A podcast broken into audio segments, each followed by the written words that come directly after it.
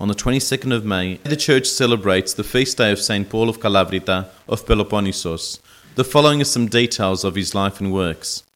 At the age of nine, Paul, who had been born Panayotis, went to live with relatives in the city of Patras.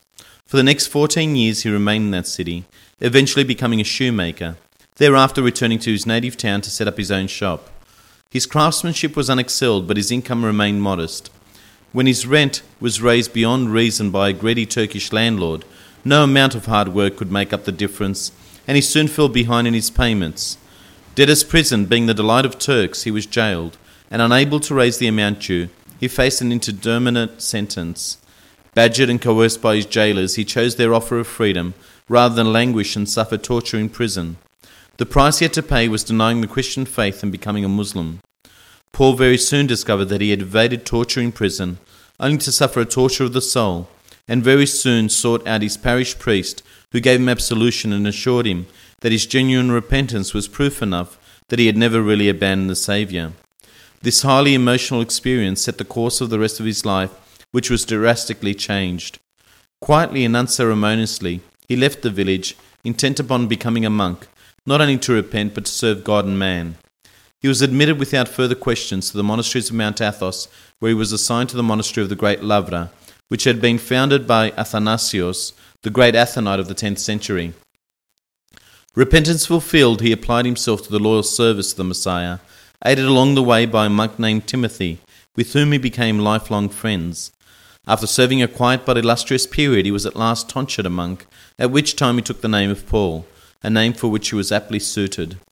An uneventful but fruitful year and a half passed until Paul moved to the renowned monastery of St. Panteleimon, accompanied by the ever faithful friend Timothy. The monks were the common denominator that held village and urban Greek on the same high spiritual plateau. When Paul saw the work that could be done for others, he decided to concentrate on his native city. With a confidence born of Christian love and courage, he returned to the one place wherein lay the greatest peril for him, but undaunted, he entered his village after a long absence to make up for what he had done, as a matter of solemn pride and overt display of the triumph of the Christian spirit. His first forty days of return were spent in the local monastery named for the Virgin Mary, after which he emerged from virtual seclusion.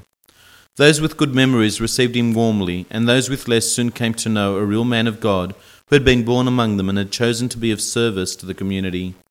He soon became a familiar figure, where there was a need or where he could comfort the suffering. It was inevitable that he should run afoul of Turkish authorities, who suddenly remembered his prison past.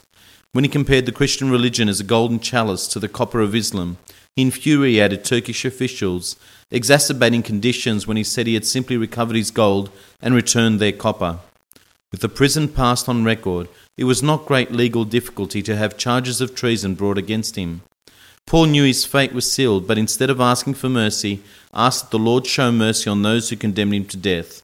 He was burned to death, giving his life for Christ, on the 22nd of May, 1818.